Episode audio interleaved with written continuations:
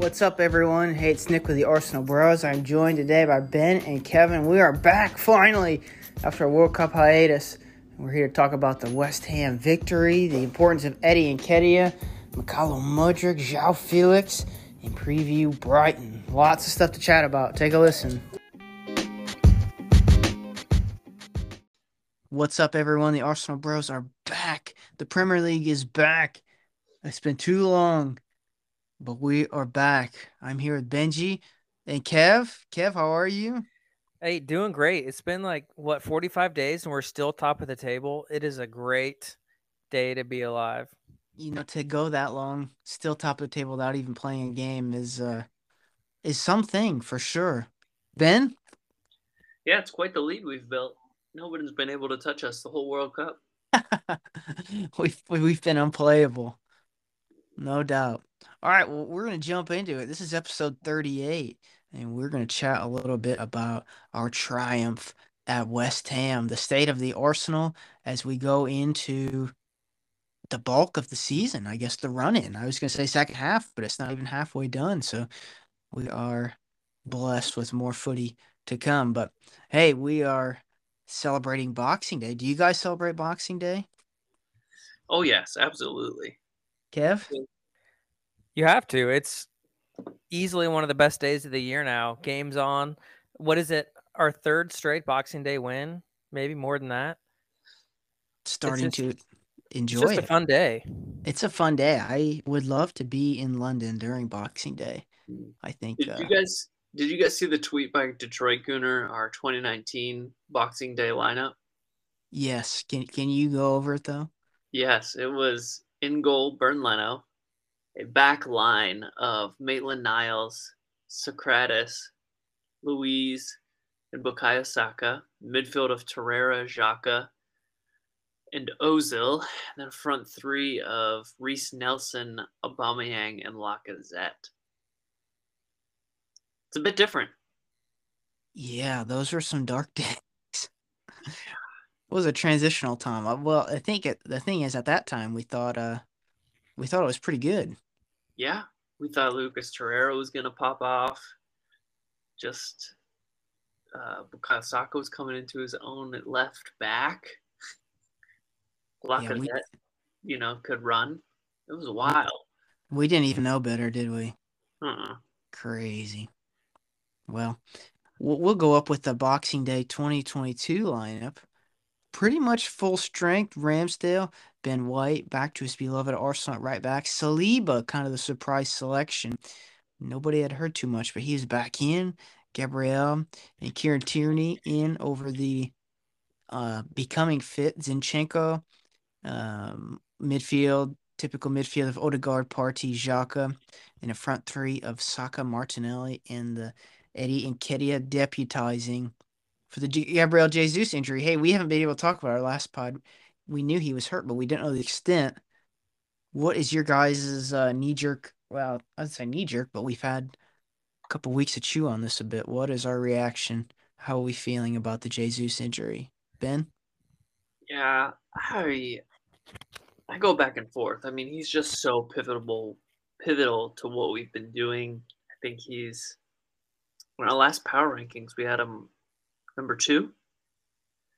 And so losing him is not ideal, and yet because we've played so well as a team, it's not like the days when we were dependent on Ozil to to pop off, Aubameyang to carry us, Alexis to to just win us a game. Like we have a more well-rounded squad, um, but I do think he is kind of uh, the sprinkles you add to a cake. He just makes it pop a little bit more. So I, we're definitely going to miss him.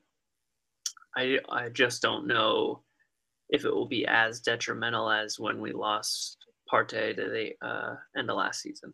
Hmm. Okay, Kev, what are your thoughts? Initial reaction was oh bleep. And I think it was I will call out any Arsenal fan for saying that they weren't worried when they saw that news. But just had had a lot more time to think about it now and I'm still worried about it, but we'll get into it more, but a little bit less so worried than we were 48 hours ago. I'll put it that way.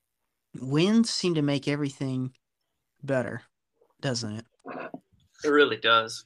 And we didn't exactly know what things were like before then, but getting a win and especially a goal for Eddie gives us some hope that we might get there. And every win without Jesus is a win closer to having him back. So, anyways, I wanted to chat about that since we didn't get a chance to do that. Jump into the game. I mean, a buzzing atmosphere. We were absolutely dominating. Had a goal ruled off, I guess, correctly for offside. I didn't see that Saka touch um, on the way through, but would have been a great start. But the Emirates was was a light. I mean, we had all day to build up towards this game. We're just waiting and waiting and waiting, and finally, the main event comes. But uh, came out strong for sure, looking great. And then against the run of play, Gabriel kind of out of position, came up for a header, and the ball slid in behind him, behind uh, KT and Saliba. Saliba, a little bit of a lazy challenge, tripped up Jarrod Bowen, penalty call, went to VAR, and VAR confirmed it. Guys, what are your thoughts on this penalty? I have uh, I have some opinions. Kev, we'll start with you. Well, I'll reflect that back to you. Did VAR confirm it or simply not overturn it? Not overturn.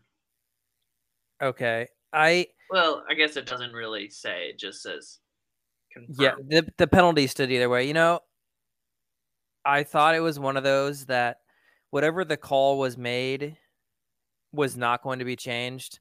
There was a tiny bit of contact. Yes, it was a reckless challenge. Yes. But didn't feel like it warranted the flop. He was fine for a step and then obviously went down and but once you saw the little bit of contact, you knew it was going to stick and that was very annoying. But actually I felt like Ramsdale was going to make a save.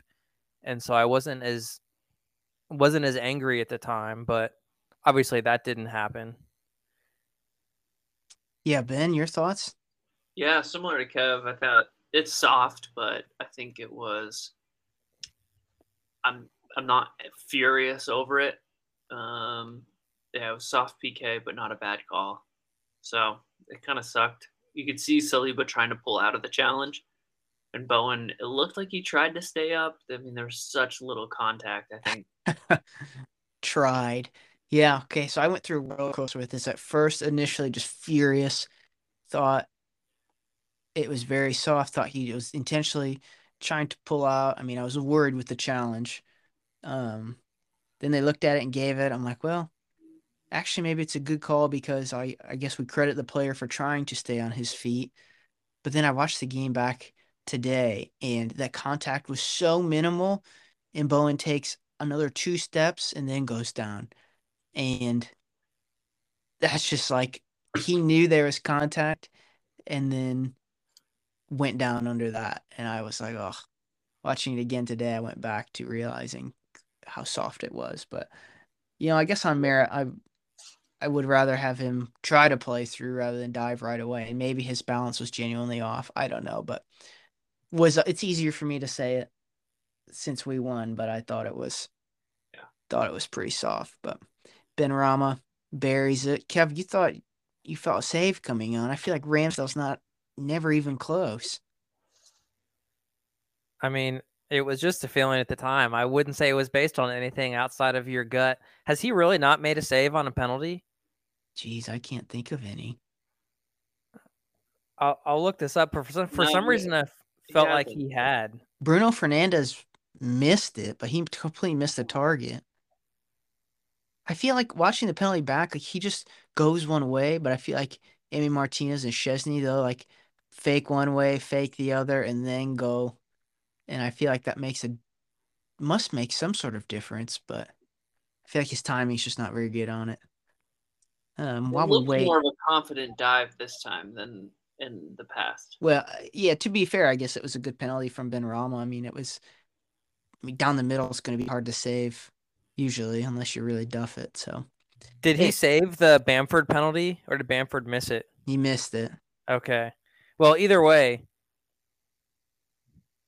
we did not stop the penalty and we're down 1 0. So Yeah, what were your thoughts? I guess we can thoughts after going down a goal? I mean, West Ham was instantly wasting time. I I thought they're gonna want that time back. I it always comes back. It was something I was like, ah, it's probably if I was a West Ham fan, I'd think that's probably too early to get a goal. But credit to them. I mean, frustrated us for the rest of the half, and it's halftime, and it's one 0 and then you hear the haunting NBC Sports report. They said Arsenal have won one out of the last 25 games when losing at halftime, and then West Ham was pretty much the opposite. They have only lost one of the last their last 25 games when leading at halftime. So th- those were not good stats. Kev, how were you feeling being down at halftime? I mean, we, we didn't play bad. We actually played really well. And that was about their only sniff. I mean, everything was on uh, our side, and that was the chance we gave them. But I, I just didn't know if it was going to be one of those days. What were your thoughts? Didn't feel like we played terrible in the first half.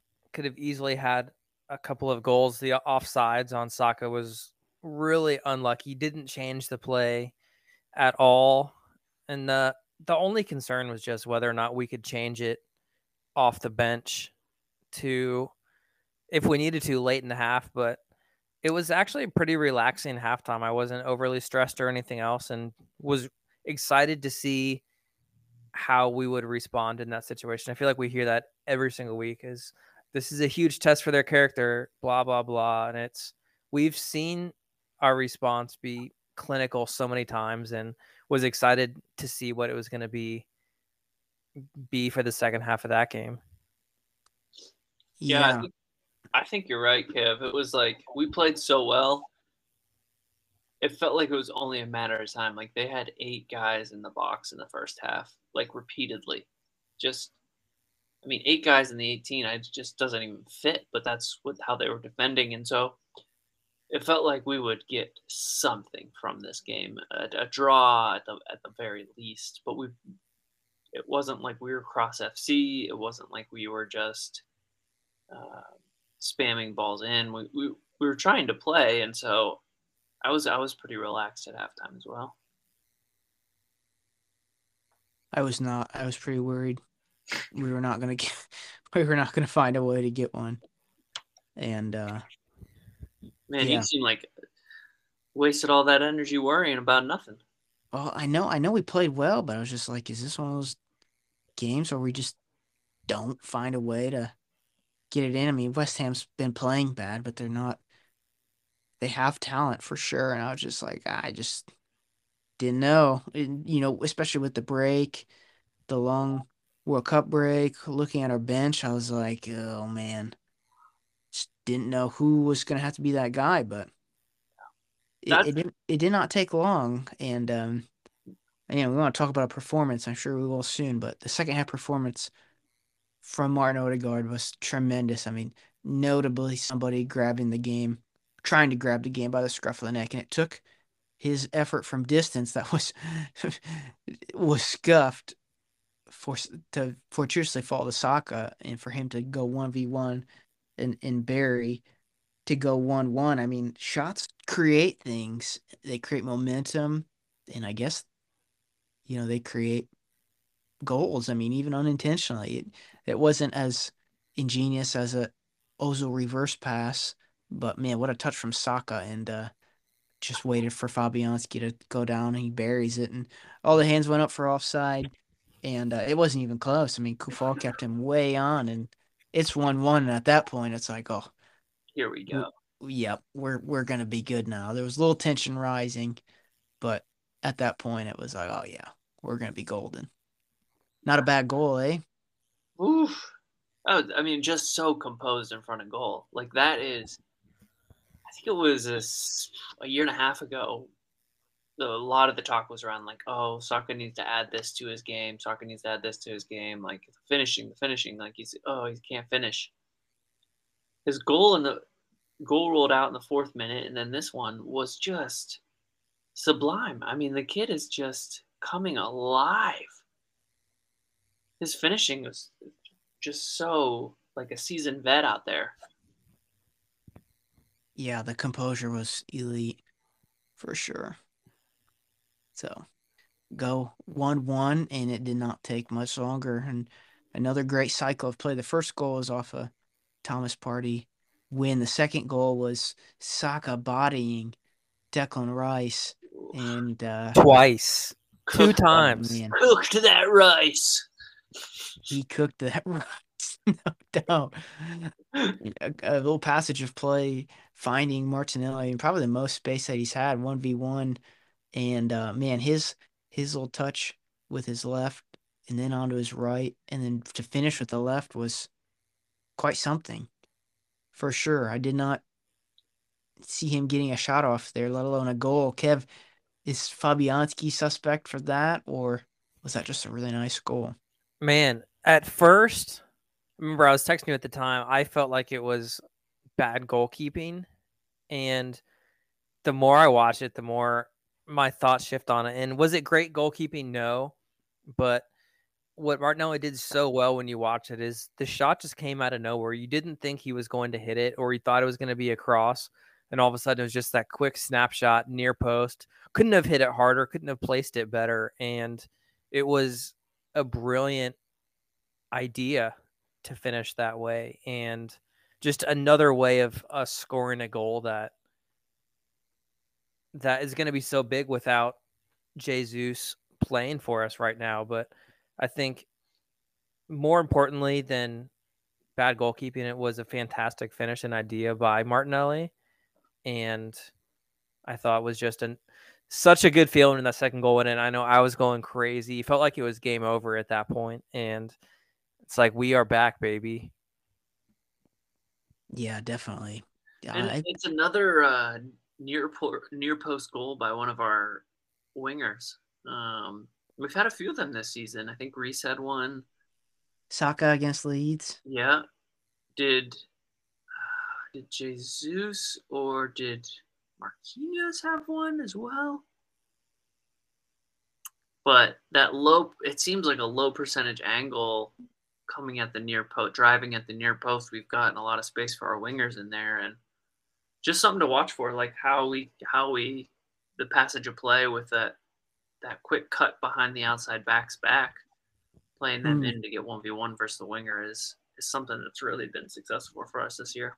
Yeah, I wonder if that's intentional. It was funny because I had just texted Kevin saying Martinelli was looking a little rusty, and uh, really thought he wasn't having his best game. Looked a little just having a hard time getting into it, and all of a sudden, there's the go-ahead goal, and I guess that's what that's what he has in him. He's such an interesting player, and uh, that was needed for sure. So we go up two one, and then we pan to Arsene Wenger in the stands, his Oh. first game back. What were your guys' thoughts seeing him?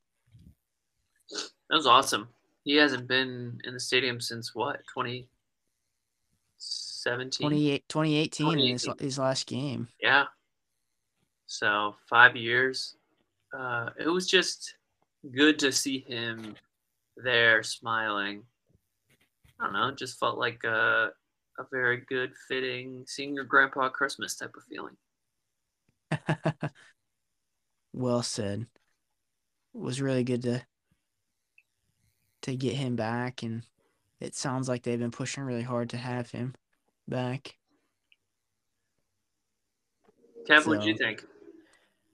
To be honest, I somewhat missed it at the time and was just so excited about the game that it was almost like this backseat thing that happened. And I was excited that we won because had Arsenal not won that match and Wenger was there, people would have made such a big deal about it. And and to see him there and celebrate, especially on on Boxing Day, was it felt like a, such a huge celebration and just kept the vibe going that we've been building this entire season. And so I thought that was thought that was awesome, and I, I hope it's something we can see more and more as this season goes on. Is him being there, him and being a part of the success that's happening right now, and as the the club, the players, and the fans keep coming together. Okay. That's a Yeah. good shot, Kev. I think that's uh it's just yeah, it feels like that bow that that is like, oh, that was the missing piece. Like finally, after fans were kind of dicks to him, to have some um, reconciliation. So I think that's awesome.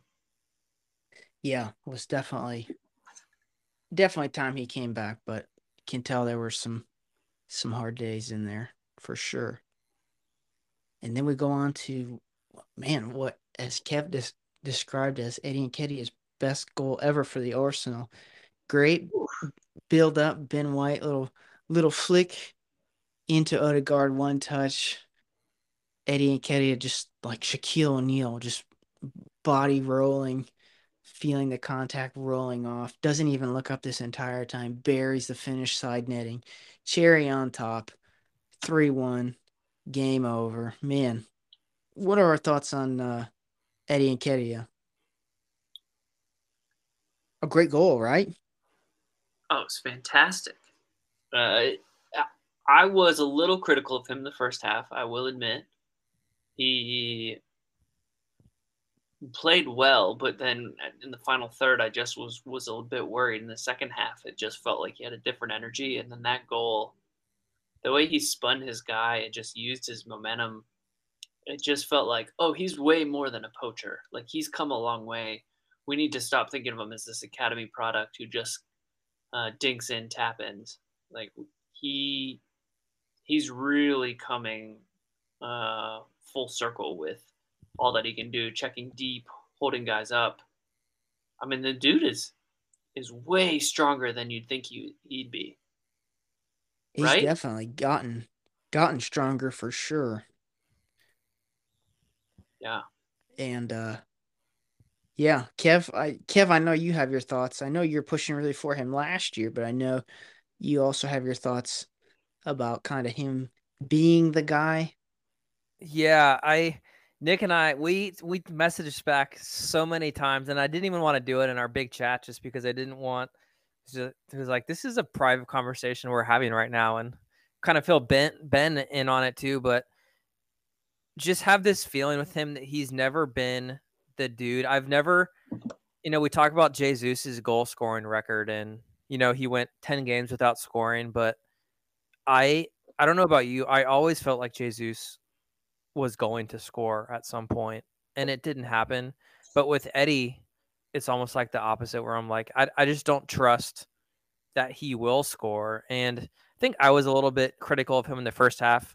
Felt like a few decisions he made turned out not to be the right decision. But that that goal he scored, the way he posted him up, the way he felt the defender behind him and knew which way to turn. The quickness of the turn, the finish. It was who who did that remind you of that finish? If you could pick out any name, what player did that finish from Eddie remind you of? I would say Lukaku, but that's probably not who you were thinking. no, it, I it was Lukaku and then Aguero. Mm. Were the two absolutely where he's obviously not the same physical profile as Lukaku or even Aguero, but he just absolutely sealed them, turned, and it was just it went from a half chance to a goal in a split second, and that is what we haven't seen from him on the field in a Premier League match. Yeah. At well, least for, at least for the most part. Well, it's funny you say that. My brother-in-law uh, who's a Spurs fan, he loves Eddie he watched the All or Nothing. He's uh, watches a lot of games with my sister, who's an Arsenal fan, and uh, he actually put money on Eddie to score, um, and was real excited about getting to watch him play. And so, I wonder if that's for outside the fan base for people to actually rate him a little higher than we have. Yeah, it was interesting on the Arscast talking about why we feel like people have maybe been harder on Eddie because he's an academy guy, but he didn't maybe pop off as quick as Smith Rowe and Saka have. So maybe we're a little annoyed and frustrated. We're getting impatient with him.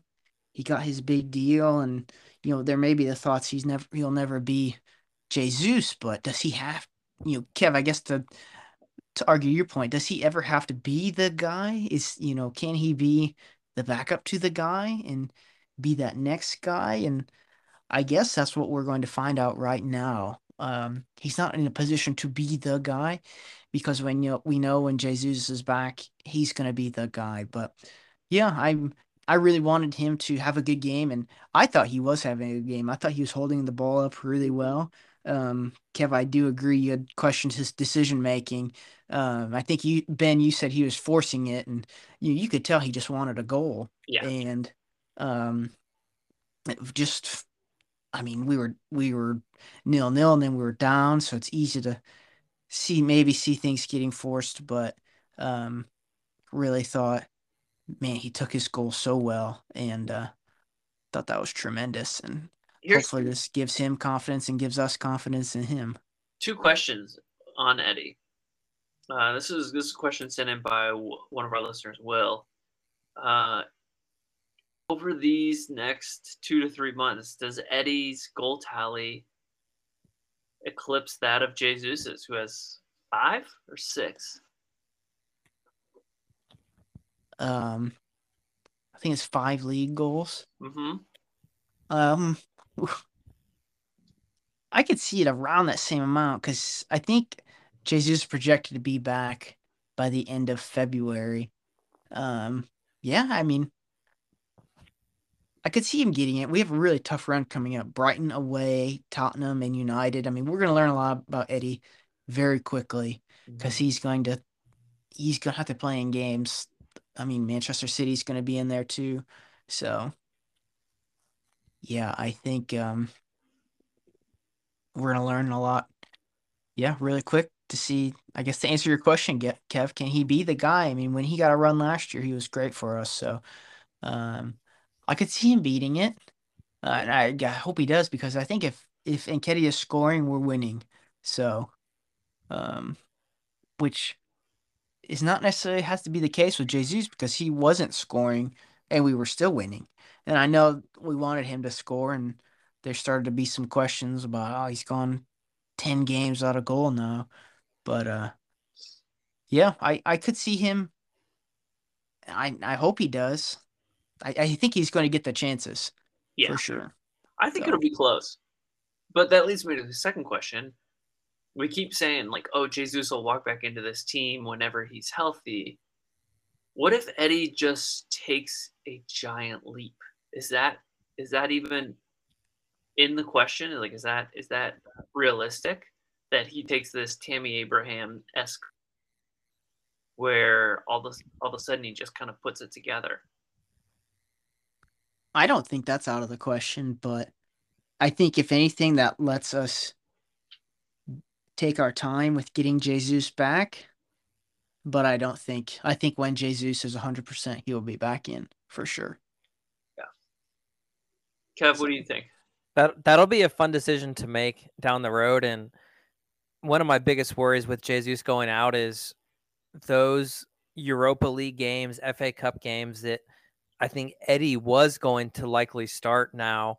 I don't I don't think we can afford to play him twice a week and I don't know exactly what the Europa League fixtures look like, but I know we have I think Oxford United in the FA Cup. Hopefully, we can win that game with.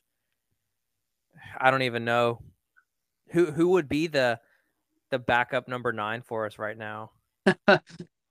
hmm. Is that is that like a Smith Rowe false nine? He's not even fit, so I don't know. Yeah, and I, I guess there's another, have to be another two weeks until or a week and a half until that game. But that is a good question though, because if it's not Nketiah, who is it going to be? Mm-hmm. Because can you risk Nketiah in a game like that when when we definitely need him for bigger games? Yeah, it's we'll, we'll cross that bridge later.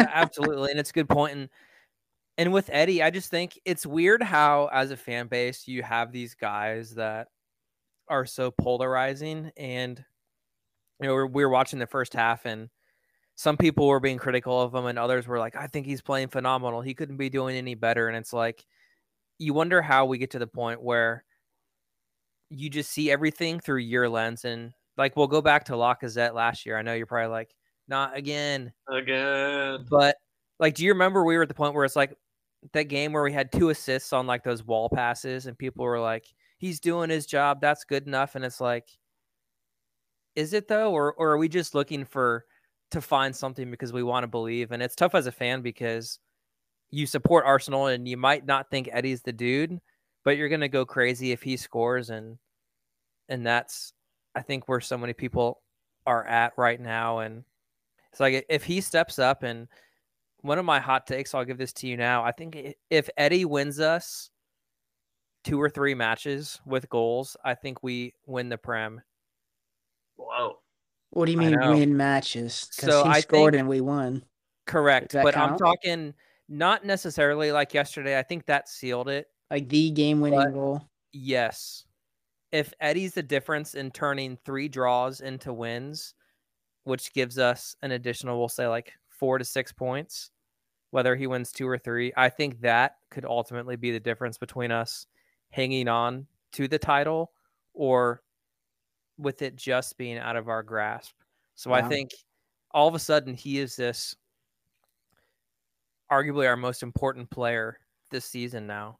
Because if he if he isn't scoring, I think even though Jesus hadn't scored, I don't think we can hold on forever without our nine scoring. And he's gonna have plenty of chances to do it. And it's just a matter of whether he he gets it done and and I'm hoping that we just see more development out of him. Like you said, Ben, his confidence from scoring hopefully goes way up. He won't feel the need to force it. He can play like himself and I think he's shown with his track record, he'll score goals. And if it happens, man, we're going to be in such a good spot. Yeah, I think you know we look at how much last season prepared us for this season in many ways. I mean, you could have said that even up until this point, and now looking at it, it's like we got Eddie a huge run of games, which gave him confidence and showed us and everyone that he could do it. He got his new contract and stayed here, and and now he's getting another chance to do that. So interesting to see how last year prepared him uh, for this year. So yeah, somebody write that prediction down from Kev because that would uh, it's going to come down to fine margins and just us continuing to win, win games. Um, yeah, and like I said, I mean, if he scores goals, I think we win games. So, um, yeah, you know, it's interesting talking about him. We saw last year the lack of goals from center forward from Aubameyang or Lacazette, and how much Saka and Martinelli stepped up their game. So I thought it was very interesting, you know, to see a change at center forward, but to see them as they've maybe been more supplier this year and haven't scored as many goals that they both got goals yesterday. The whole front line got goals, so um, encouraging for sure. We got more questions or more more talking points. Let's go on. Um, Martin Odegaard, so good yesterday. I mean, was that his best display in an Arsenal shirt, Kev? I think it was absolutely his best display. And I'll have a question for you now, Nick. This is I'm putting you on the spot. Let's have it. And the beauty of the pod is that we have all been willing to admit when we've been right or wrong or somewhat off about things. We go back to the Madison and Odegaard debate. I know you like Madison. You still like Madison. I I think he would be a great addition but I watched that and I was thinking about this morning. I don't think Madison is capable of a performance like Odegaard put in. Am I wrong in that assessment? Um, or it's hard to tell because Leicester has been so bad. Yeah, they're definitely. I mean, you put Madison in a better team, maybe he looks like a different beast. And the fact that he's still producing with us back, he didn't play their last game. Um, but I, it's hard to tell. Yeah, I really wanted Madison, but Odegaard's my favorite player, so I was obviously have been happy with him here. And um I mean, he he has to be Mikel has to love him so much because he's just a unicorn. I mean, he works so hard, has such he's such a professional at such a young age. I mean, he's been a professional for almost nine years now. Sheesh. which is cra- crazy because he's 24. So, I mean, a veteran with so much room to continue to grow. And, um, oh, man, yeah, looking back, I mean, that was one, I mean, especially for the price, you just like you can't you can't deny us going for that. And I mean, looking back, the whole we got Odegaard on loan, I was like, hey, I mean, that's exciting. We we need something. We need somebody in that area, especially that was, you know, when the Ozil stuff was kind of going down. And then last year, it's like, hey, we uh, we waited him out and somehow robbed Real Madrid 30 million for Odegaard. I can't believe they let him walk. That was a little bit of a saga, but we waited him out and got him and you know, then he got that armband that one time. I'm like, oh, there might be more to this. And now he's our club captain and is able to take the game by the scruff. And yeah, that was just a tremendous, tremendous performance. And he's such a, he's not like a classic number 10 he's just hard to describe the type of player he is, but um, a ball progressor, but just definitely kept the tempo high because I felt like a lot of times under Wenger, even if we're down or or tied, you know, we can just get in the horseshoe of death, just cycling, cycling, cycling. I mean, Emery, early Arteta, just cycle, cycle, cycle. But I felt like Odegaard was very intentional to make sure the pace stays high and yeah. um, the goals came. It feels like it feels like he started to to look for more cutting passes as uh, whenever we went down, and then he came out of halftime, and this is something that's happened a bunch. It feels like Tell just sits down and talks with him right away, and it's like, "You need to be more aggressive. Like, make us go, make us hum, make us tick." Because he had what, like four or five shots in the second half he two assists. I mean, he was just really pulling the strings and not just passing it around, but looking for those through balls into the box, um, looking to be aggressive, looking to take guys on.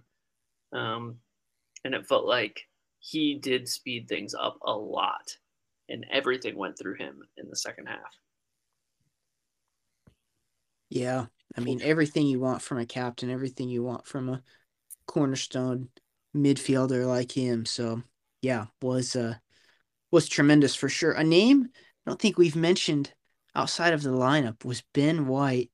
This guy has to be one of the most underrated players in the league, let alone the Arsenal fan base.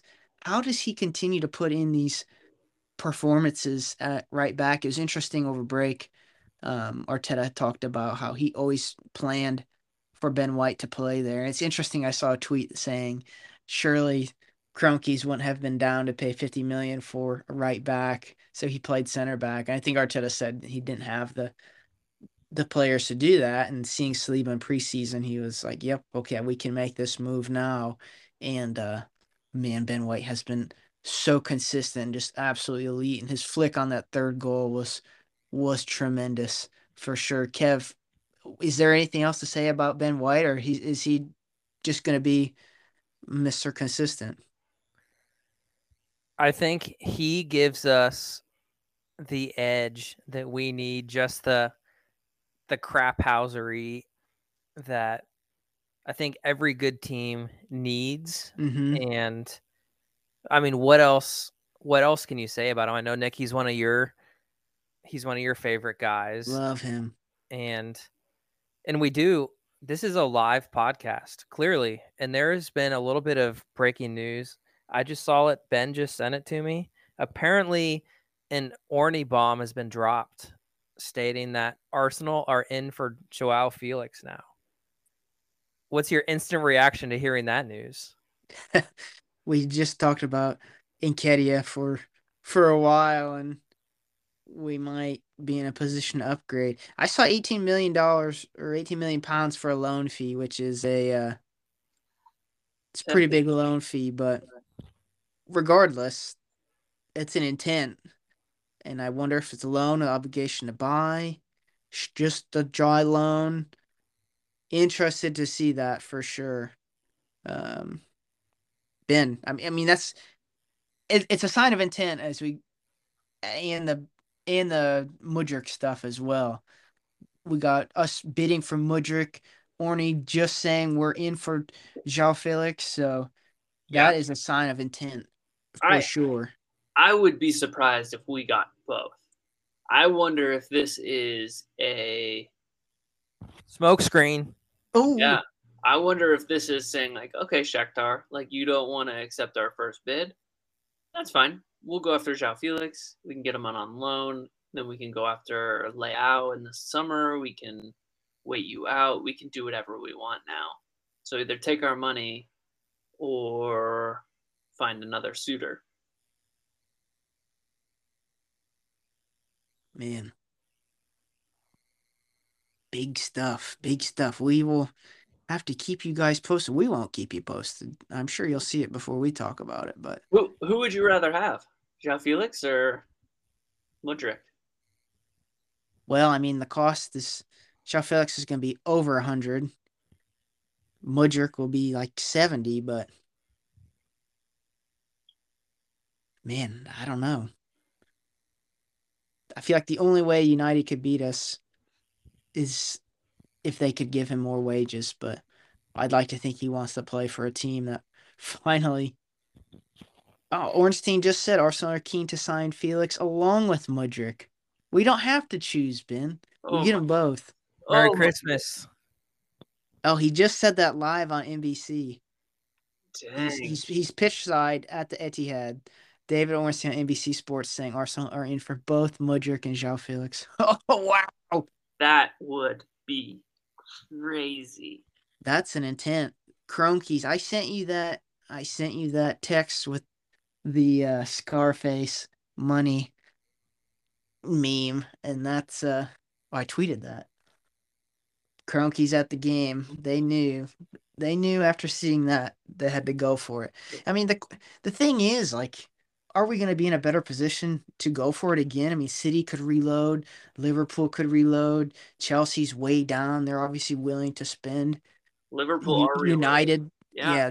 United's at the beginning of their rebuild, so it's like, and we have a seven point lead. I'm like, we have to go for it at this point. We can't, we can't take, we can't pull what we did. Was it last year when we didn't get a center forward and did get it? Like, hopefully we didn't do whatever. So then, so we could do it now if we needed to. hmm So, yeah, wild. Wow. Mudryk, very exciting. Very much seems to want to move. And uh, I think that's just a matter of time. Hopefully, this next bid can get it done. And that will be Arteta's most exci- expensive signing ever. And uh, man, if this João Felix stuff happens, we are going to have attacking depth so we can continue to compete on all fronts. And uh, that's exciting. I man, this this uh this turnaround under Arteta has been wild.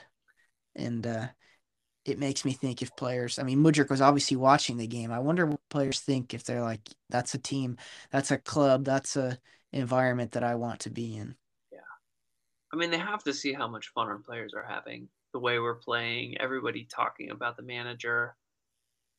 They have to see that this is happening, right? Yeah. Hmm. If we did bring in Felix and Mudryk, would that mean loan moves for Marquinhos and Vieira? Marquinhos, yes. No, I think Vieira needs to stay. Because we don't know the I mean, if Odegaard goes down, who's doing that? Well, Felix wouldn't play as a second striker, as that. It's different though. Because I don't think Odegaard, like I said earlier, he's not just a traditional, you know, ten just hovering behind the striker. Yeah. Um, with, we could play something with Smith Rowe and him. yeah, but Smith Jesus not back. Huh? I said he's not back, and who knows? Yeah. If and when he's back, I just, I love him, but I'm not counting on him being back and uh, contributing heavily yet Come until I see a stretch that he looks fit. That's fair. I just That's I get worried, get, get worried, you know. Yeah. Kev, what do you think of this? What do you think of this João Felix stuff? Man, I don't even know. Just bring him in. I I would follow. Just do it. I would wear a blindfold and follow Arteta off a cliff right now. And I may change that in six months. Who knows? But we we argue these guys so much. I'm not saying we shouldn't argue because it's fun to talk about it. But if Arteta thinks they're a fit, they're a fit. I won't I won't question that. I think he's hardly missed on a signing I don't know if you could say he has missed on a signing yet. And if Yeah, he I- thinks I- they fit the system, I'm absolutely for it. I love. Can we get our pronun- pronunciation specialist? How do you say the Ukrainian's name, Ben? Do you know? Isn't it Mikhail Mudrik? Mikhailo Mudrik. Mikhailo? Is it mud or mood? I don't, if I you don't say know. it fast, I think it's Mudrik. either. It, it kind of Mudrik. Yeah, I think it, it can be, but that's how I've always said. it. I just wondered, but you know, you and- watch. and Kev. I'm gonna give you credit. You, I think, nailed the João Felix name too. Did first time. Yeah. I mean, to be fair, Felix is easy, and I have a Portuguese on my soccer team that I coach named Joao. So you would really hope I could get that one right. The, mm. that's a low bar, That's fair. a very low bar. But you know, you watch Mudrik play, or not you. You don't watch him play. You watch his comps that are out there, and I think he fits the exact profile Arteta's looking for. He's got to be one of the fastest players in the world, and Rapid. You watch his Just- Instagram, and all he does is quick twitch lifts and movement. He, his legs are massive. and and imagine that once we are sitting in against a team, have a lead, or just just need to break a team down in a different way, and, it, and it's something that we have right now a little bit with Martinelli. We have the pace Saka can do it, Jesus, but man, that is just absolute top line speed. I think he's a goal scorer too. Always willing, always willing to hit hit the ball and just a, a really good thing. And Felix is, I mean, he's a pretty, he's a sauce factory as well. I mean, he's just so tricky. So having the two of them in there would be, I mean, just wild. We would have the most electric front line in the Prem. Indeed. Yeah, he his numbers right now at Atletico Madrid, three goals, three assists in 12 games. Man, he is probably being starved of playing beautiful football in that system. I just don't know how players go there and uh, think they're going to be able to enjoy their style of play. I mean, it's terrorist footy under Simeone. I mean, he gets the job done, but Did he um, play with Partey? I don't think so. He, I think they he's been at Atletico since 2019, and I don't know when we got. I think that's the summer we got Partey yeah. or the next summer. I don't know. Maybe one season. We got him 2020. So one season. Wow. Yeah. Mudrik permanent, Felix on loan. You know what would be crazy is, I mean, if he comes and balls out, like surely we're going to pay whatever to get him, and he's gonna want to stay. Yeah. So I mean, we're gonna we're looking at a lot of money for that, but interesting because Ornstein said the figures do. He said the numbers would have to come down, so we'll be interested to see if we cover wages and a large loan fee, which would even be worth it. I mean, up to a certain point, Yeah. But you think about it, it would be like buying. Who have we bought for depth in January before that was like, ooh, this just feels panicky. Like I would rather spend 18 million on a Felix alone than on Douglas Luiz. thing is, does he come in and start over Nketiah then? Yeah, Oof, it's harsh. man, that is harsh. New contract. Uh, but, but to- be fair though, you need lots of numbers. You need goal scorers. Like we look at the bench yesterday in that game. I mean, we had whenever we played. I don't remember when that was, but we had Vieira, and that was about it. We had Cozier-Duberry, but who else is going to get us a goal? I Mhm. I mean, I don't feel confident in or Marquinhos, Marquinhos and Fabio Vieira. I'm like, listen, if chips are down, and this is the Premier League and we're in a title hunt, I don't expect them to score a goal. So having uh Felix or Nketiah off the bench makes me feel, or maybe both when Jesus is back, makes me feel a lot better. Wow. All right, man, we could talk about that all day, but that is an Orny bomb. You heard it here live reported on the Arsenal Bros podcast. Arsenal are in for Mykhailo Mudryk permanent and in for João Felix on a loan, an intent to win the league for sure. All right, well we um we got a couple questions we're gonna go through quick. Twitter questions we're gonna go through quick to then we have to preview Brighton. Um, all right, let me find these questions quick. Uh, okay, we're gonna have to go rapid fire. Jeremy Rufner, loyal listener. Outside of the names already linked, what player position do you think is most important to bring in this January? I mean, I'd like to think it's going to be Mudryk and Felix are most important, right? We can't be looking at anything else. No, I think we have enough depth everywhere else. I can't. I'm worried about the left-sided eight if Xhaka were to get hurt. That's the only thing. Well, I think uh, Odegaard would slide over there, or hopefully Smith Rowe's back. Yeah. Yeah. And man, I think Patino will be there next year, so I can't see us doing anything. Um, okay, third world manga. My boy Z is at IX Foot, has a great manga. We'll get him on the pod soon. Was Gabriel Jesus actually needed on the pitch, or was he just really a symbol for the team's progression because you got him from City? Kev? We we obviously You know- need Jesus, right? Absolutely. And I think for a little bit of background, that user, Liverpool fan, respect them for that. But I mean, that's a pretty, I don't want to say disrespectful thing to say about the Arsenal, but we, we are not in a point to spend stuff just to spend it for like, look at this shiny new toy.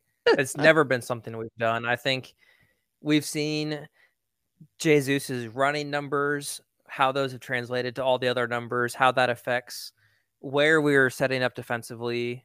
And so Jesus is so much more than just simply a shiny new toy or even just his goal scoring record. So, like the question, it's a good thought, but I don't, I would not say I agree. Yeah, an interesting question, but yeah, he is needed. It's interesting seeing him and Smith Rowe so involved, like right there on the sideline as much as they can be before at halftime, after the match, and Jesus's uh, rehab has been cranked up. You can tell he's starving to get back.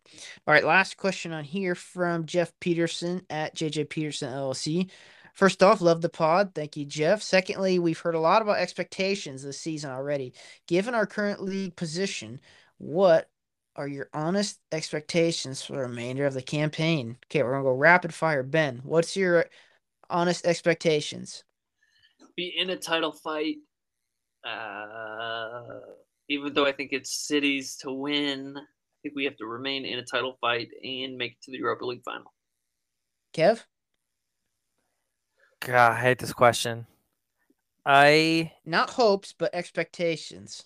expectations i think the expectations are to challenge city deep into hopefully april and may and whether we win or lose obviously we want to win i think challenging them is is where we want to be and i think that making a run in one of the cups whether it's europa or the fa cup i think would be would be the other thing i'm looking for but for me, prioritizing the league by far right now is top priority. Definitely have to go for it. Yeah, my expectation, we push City as far as we can. And um, I'm not expecting to win the league, but I want to push them real deep. I mean, like getting to April, and it's still within reach for us. And these moves that we talked about could uh could be interesting. And I'm expecting to win the Europa League. I don't care how strong the competition is. I am expecting to be in the final, and if we're in the final, to win it. So there it is. Okay, Brighton away on New Year's Eve. So we are Brighton beat Southampton 3 1. We are, let's see, one, two, three days out from that 12:30 kickoff. Kev, how are you feeling about Brighton away? If we've ever had a bogey team, it's Brighton for sure. How are we feeling about that? Yeah, it's been a game for a long time that I've seen on the schedule that you're just like, ugh, you're right. It feels feels like we could drop points, but coming coming off the West Ham game, looking at it, I think there's maybe only one one or two teams in the league that we aren't better than or that you don't feel like we can go away and win. I'd say City, maybe Liverpool if they're at their best. But other than that, like say what? Are you are you disagreeing with me there?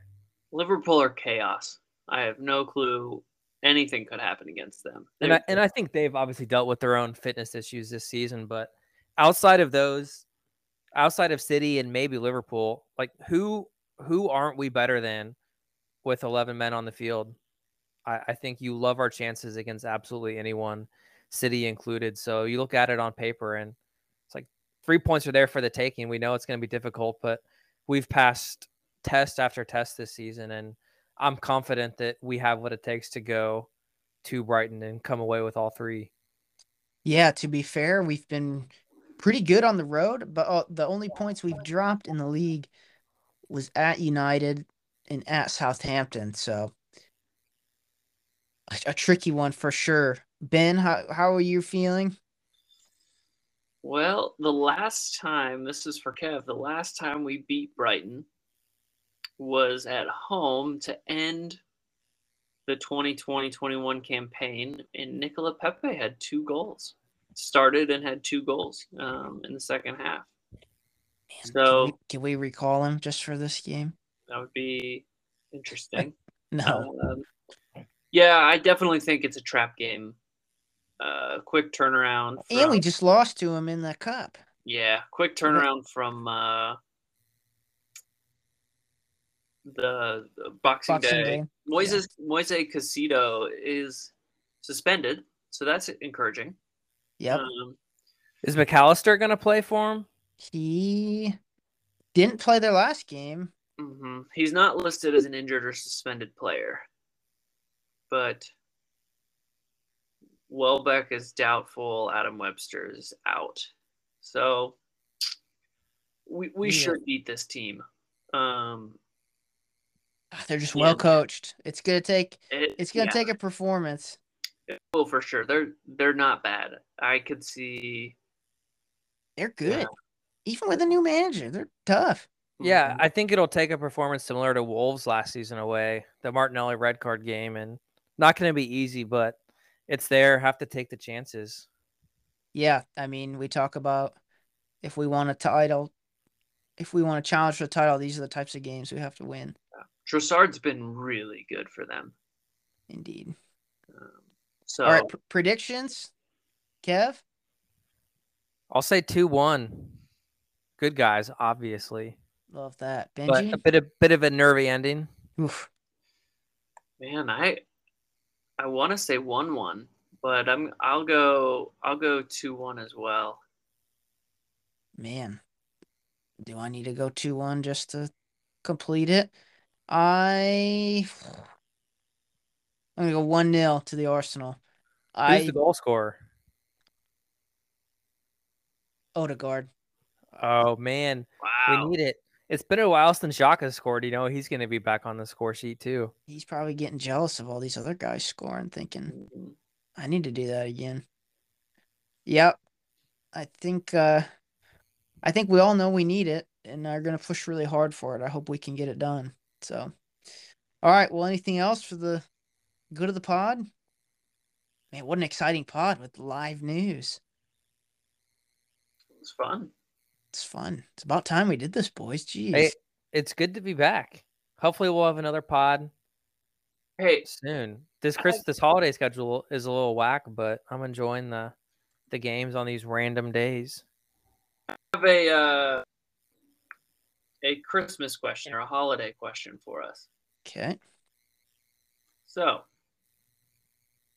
over the summer, we did uh, who would be who would you like to, to have at our summer barbecue? Who who plays what role at an office Christmas party from the Arsenal team? Let's run through it. Who uh who would be the player most likely to uh, have too much to drink at the office Christmas party? That's a good question. Some of our guys can't even drink legally at the office Christmas party. I would go Kieran Tierney. Scott. That's a good shout. Yeah, I could see Gabrielle. Okay. Who would be the planner? Who would plan the whole thing?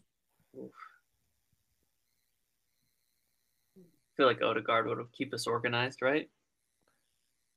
Ab- absolutely, it's got to be Odegaard. Who's uh, chatting up the boss, trying to suck up to the boss? Saka, but not in a suck up way, just because he's a nice guy. I think Elneny. Oh, yeah. Who forgot to bring their white elephant gift? Aaron Ramsdale, no doubt. I was gonna say Ben White because he just probably wouldn't read it the email. Ah, I just Yeah. don't like emails, man. That's probably why England sent him home. Yeah. yeah. Who's still working in their office? Man, that's I go Martinelli. Mm. Yeah. Always grafting. I think Zinchenko's working hard. I was gonna say Mikel. Ooh. Yeah. Watching film on the other Christmas parties. Yeah. I want to see passion. I want to see singing. when you sing the carols, we need to keep the standard. Uh, well, that was set in by uh, by Hannah. So shout out to her for the question. Good questions, Benny. You need to get your your people to uh continue to supply us. Absolutely, we'll do. Okay. Great question. Do you have any more in your stocking? Uh, yeah, I got one more. Do you have time? Uh, well, company just arrived, so I have one. I have one question, then I gotta run. Um, how many Premier League players would you take for Saka in a one-for-one trade? Straight up, trade this player for that player, NBA style. This is sent in by Steve. I just don't know if I can because of what he means to the club. hmm He's like the crown jewel of everything that Arsenal is. Yeah. If I had to, Is there a player? For me, there's only only one name even enters enters the room in discussion. I have one as well. I have one. I know who yours is, Ben. Haaland, Haaland. Mine-. Mine is also the Norwegian Haaland. Kev? I have another City player. Who? Philly Foden. Yeah, No. No way. He can't. Ah, He's really good. yeah. Thing he's is, like, I just don't know if Foden can take over games like Saka Mhm. can. I mean, he hasn't had to, to be fair to him, but yeah. and all I said is he for me he enters the discussion. I think Haaland enters that discussion as well. Yeah. Obviously, I think with his age, with his salary, like, I think Salah is a better player right now. But I wouldn't trade him because Saka's, I think his ceiling is, you know, I think he can reach those levels. I think he can be that good. I think he's way younger. He's 10 years younger. I think that is even a hot take to say Salah's better right now. I I watched him on Boxing Day, and he was he was just so good. I think by the end, uh, by the beginning of next season, I think Saka will have secured his place as the best right winger in the league, taking that from Salah. Fair. So he is on his way. All right, man. Let's uh, wrap it up, and I'll try to get this uh, posted tonight. Get Great. that get that listening content out. But if you made it this far, we appreciate you. Thanks for listening. Thanks for getting together, boys, and uh, up the Arsenal. Off the Arsenal, indeed. It's great to be back, baby. Top of the league. Top of the table. And will be, even through another game. All right. For Ben and Kevin, I am Nick. Police Navidad. See you later.